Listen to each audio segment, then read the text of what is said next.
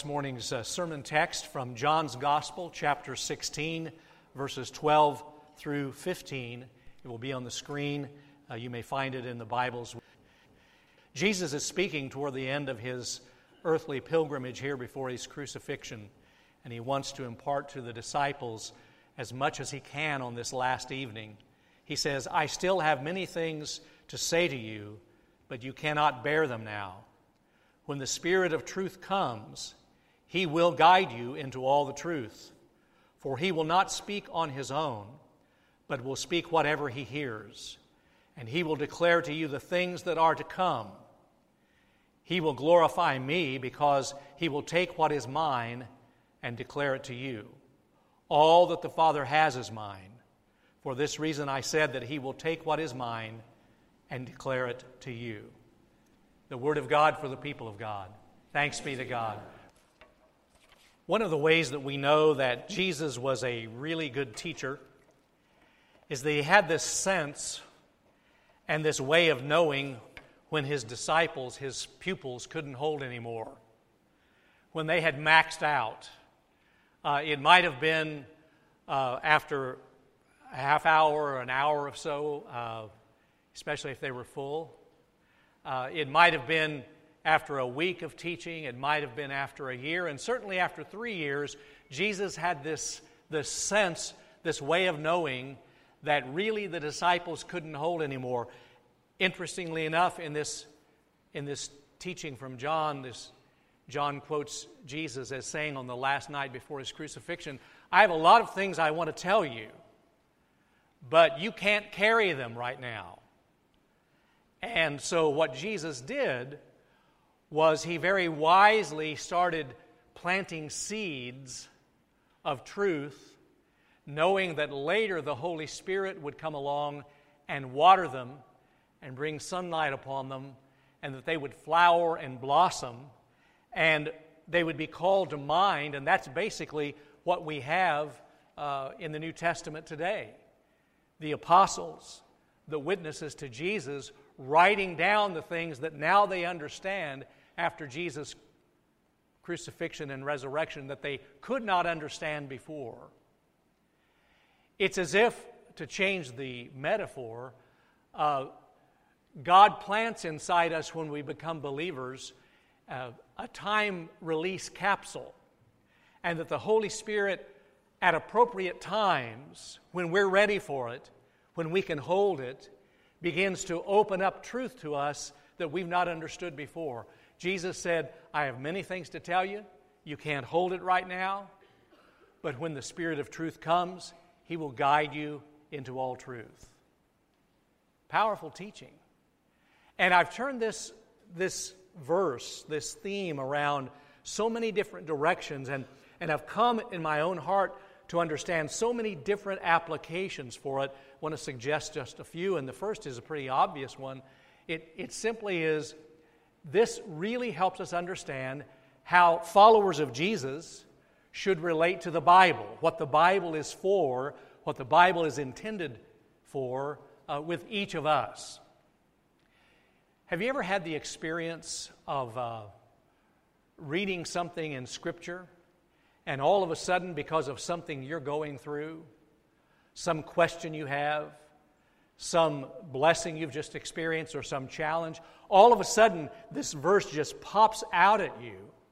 And it's like it was written just for you, as if it were just put in the Bible, and it just really hits you right between the eyes. You ever had that experience? It happens. Now, what really happened there? It's not that somebody snuck in your house and cut that page out of your Bible or deleted it from your uh, phone Bible app, uh, and it was, it was not there all those years. And then the night before you needed it, they snuck back in your house and they put the page back in. It's always been there. But we didn't have eyes to see it. There was no point of readiness for us to hear it, or at least to hear it in a new way that, that we need to absorb. It, it happens. It happens to us. And that, I believe, is exactly what Jesus was talking when he, about when he said, You can't hold this now. But when the Spirit of truth comes, He's going to help this germinate and blossom into something that's really going to guide you into truth because you need it.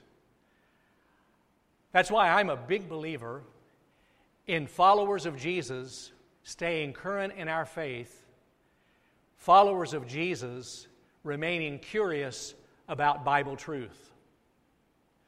I have a real concern about people who basically take the posture I read the Bible once, uh, I, I studied it when I was a kid, don't really need it anymore. I know all the stories, don't need to hear the stories again, because every time we hear a story or a truth from Scripture, there's a new way of hearing and experiencing that truth, and we need to remain curious about that truth.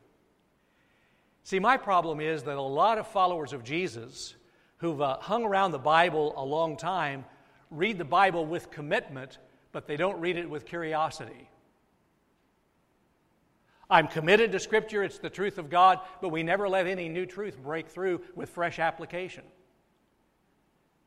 Now, when we read the Bible with commitment and no curiosity, that's, that's very deadening. It has a deadening effect on our walk with the Lord. The opposite is a problem, too. If you don't have a commitment to Christ and the truth of Scripture and you only read it with curiosity, that's not deadening, that's dangerous. Because you sort of wander off wherever your imagination wants to go and you make the Bible say whatever you want it to say.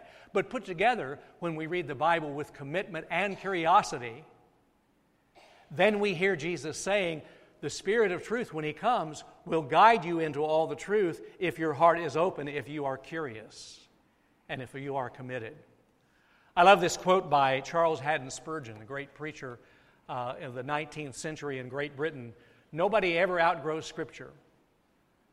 The book widens and deepens with our years. Isn't that a great truth? Nobody ever outgrows Scripture. How arrogant for us to say that we don't need God's truth in a fresh application to our new situations. We all need it. And I want to say something now that I do not want to come across as condescending or as judgmental or as unkind. But I really feel sorry for followers of Jesus who've stopped engaging Scripture and don't believe that anything fresh can come to the heart from it. Really feel sorry for what you're missing if that's you because there is fresh truth there. I want you to think about a second application of this marvelous truth when Jesus said, I have many things to teach you. You can't hold them now, but when the Spirit of truth comes, He'll guide you into all truth. It is a little bit of what Anne referred to in the children's time how this truth helps us understand more and better discovering God's will and moving on in our faith formation, discovering God's will and moving on in faith formation. Now, there are a lot of people out there who think that God's will is some kind of ironclad rat maze, and if you make one wrong turn, you're just sunk. I don't believe God's will works that way. Think of the difference between uh, an old fashioned fold out road map uh, that we still, some of us, keep in the glove box of our automobiles. You used to pull over the side of the road. I hope you pulled over the side of the road and you got the map out and you tried to look at it. You know, it doesn't really say anything new to you. It just, it's there. That's all there is. Contrast that with the apps on our phone and the apps uh, embedded in many of our automobiles uh, based on GPS, Global Positioning System and the difference that they make in the way that we find directions. Now, husbands don't have to stop and ask directions. You can just get out your GPS coordinates. And, and think about how, you know, a paper map just, it's there, and you see where you need to go, but think about how any kind of electronic device gives it to you step by step. If you want to go from here to Kansas City, well, you get on 63 and you go north, and then you get on I 70 and you go west. And, and if you're going to a neighborhood, uh, you, go, uh, you go a half of a mile and you turn right, and, and, and on and on, every step of the way. That's the way God's will works, just step by step, bit by bit, piece by piece. And the other thing that a, that a paper map will not do that, that the GPS systems will do is if you make a wrong turn. Why? Have you made a wrong turn? What's so funny? If you make a wrong turn, then you'll hear a little voice saying, recalibrating, or turn around, stupid, or whatever, make a U turn. But it gives you another chance. It isn't done with you, it doesn't shut down and quit when you make a wrong turn. And it always starts with you where you are, not where you should be. Isn't that just like God? And that's how God works with us. Jesus said, There's so much you can't carry right now. I'm not going to give you the whole trip. You'd freak out. I'm not going to give you the whole load. I'm going to give you step by step by step, and I'm going to lead you if you'll follow. The Spirit will guide you into all truth. Heard a story about a missionary who was trying to get to a remote village, and he hired a local guide. And the missionary was following the guide as the, the guide took a machete and was cutting through the thicket. Finally, the missionary was exasperated and he said, This can't be the way. There's no path. And the guide turned around and smiled at him and he said, Out here, I am the way. I am the way. Just follow me. There's no path. Just follow me. We're going to make a path. Jesus said, I am the way, the truth, and the life. Did you know that our faith, the faith of following Jesus, was called the way long before it was called Christianity? Believers, the earliest believers after the resurrection, were not called Christians, first of all. We were called followers of the way, the way, capital T, capital W, the way. Because it's a path, it's a journey, it's a way of moving with Jesus leading. And our journey grows out of our relationship with Christ. And our relationship with Christ grows out of our journey. Aren't those both true? That our relationship with Christ grow, grows out of the journey, and the journey grows out of our relationship with Christ, so that the Spirit will supply what we need when we need it. Doesn't give it to us ahead of time. The Spirit will give us what we need when we need it. And think about how that works in faith formation. Think about how even people who are here this morning who've not yet stepped into the Christian faith, maybe you have not ever given your life to Christ, invited Him into your life to forgive your sins because you're deep down afraid that you can't live up to it. You've seen so many hypocrites. Maybe you're thinking to yourself, I'd like to be a Christian, but I'm afraid I'll make a mistake, or I wouldn't know what to do this verse is for you. When the Spirit of truth comes, He will guide you into all truth. He will be in you to help you when you stumble. And if you make a wrong turn, He will help you recalibrate. He will be in you to guide you into truth. He won't forsake you, He will start with you where you are. You can trust Him. That's what it means to be a follower of Jesus. And think about this truth in faith formation as we go on in our Christian journey. Those times in your life when you feel empty, as if your life has no meaning, the Holy Spirit comes and fills your life with light and a sense of purpose. Think about those times when you have faced moral crossroads and a decision about right or wrong. And somehow, at the last possible moment, there is this surge of a, a desire that's awakened in you to do the right thing. There is this energy comes uh, that comes to you that, that refuses to take the wrong path. Think about the times in your life when uh, you know God's calling you out to something new and different, but it's frightening, and you can hear the Holy Spirit whispering in your ear, Yes, yes, you can. You can do this. The Spirit of truth guiding into all truth.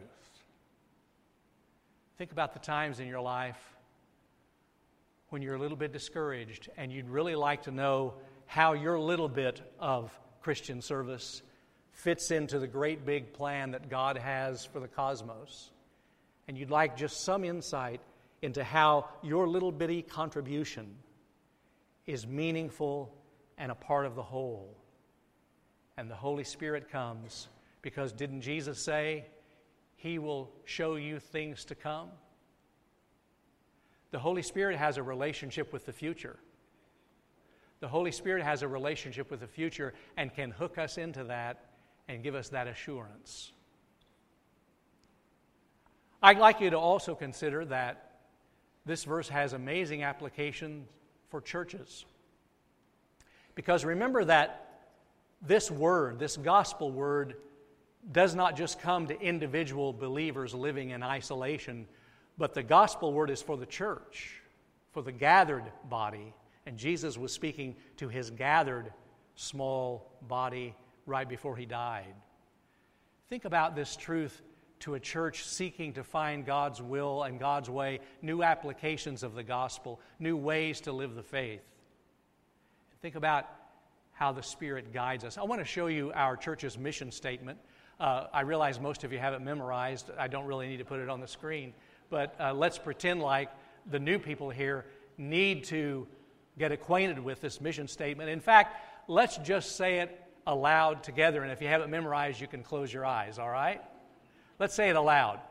We welcome warmly, grow faithfully, and serve generously, leading people into life giving relationships with Christ and others. That's our church's mission. Now, I want you to take a moment and I want you to reflect on that. I want you to pick out a particular phrase. Don't try to do it all, but pick out a particular phrase. Is there any part of that mission statement that we can do without the Holy Spirit's guidance? Is there any piece of that that we can do in our own strength, that we can accomplish in our own energy without the Holy Spirit guiding us into all truth? Fresh applications to old truth in new situations in the 21st century in Jefferson City, Missouri. We need the Holy Spirit. Eugene Peterson uh, makes this great point uh, in one of his books. He says, You know, followers of Jesus finally come into the faith when we understand it's not what we do for God, uh, it's what God does for us in Christ. We can't save ourselves. He says, We finally get that, and that's when we become believers followers of Jesus when we accept his gift, what we can't do for ourselves. And then Peterson says something changes. When we get into a church, we get organized with other people, and we suddenly, we suddenly think that now we can do for God instead of God doing for us. And when we organize as a church, we turn to God and say, Thanks for your help, God. We've got it from here. Now, once in a while, when we're doing strategic planning, we check in with God to make sure we're on track. But basically, we say, Got this, God. Go help somebody else. We, we're really great at organizing. But Peterson reminds us just like when we come into the faith, the church needs to constantly remember it's not what we do for God, it's what God does for us. When the Spirit of truth comes, he will guide you into all truth.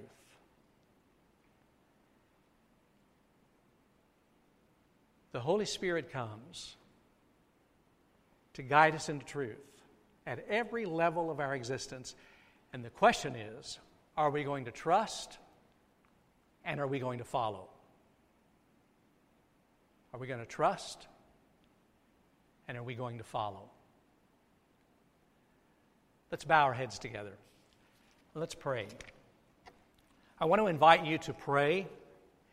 If you have never asked Jesus Christ into your life as Lord and Savior, and you've been thinking about that, and you've been at a point of readiness, but you're just sort of paralyzed by fear?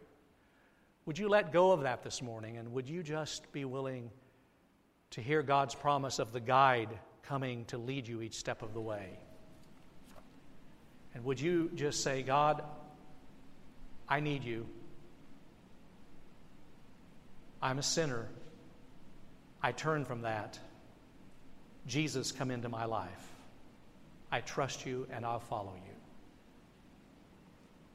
There's nothing mechanical or rote about becoming a Christian, but we have to mean it from our hearts. If that's the prayer you've prayed, I'd love to visit with you today during this response time or later today or this week. You can text or email me. And we want to help you grow in your faith. And if you are a believer and a follower of Jesus, is there some touch of the Spirit this morning where God is calling you to follow more faithfully and to imagine more faithfully with curiosity what new truth He has for you? Gracious God, open our hearts to the deep work of your Spirit. Through Christ we pray. Amen.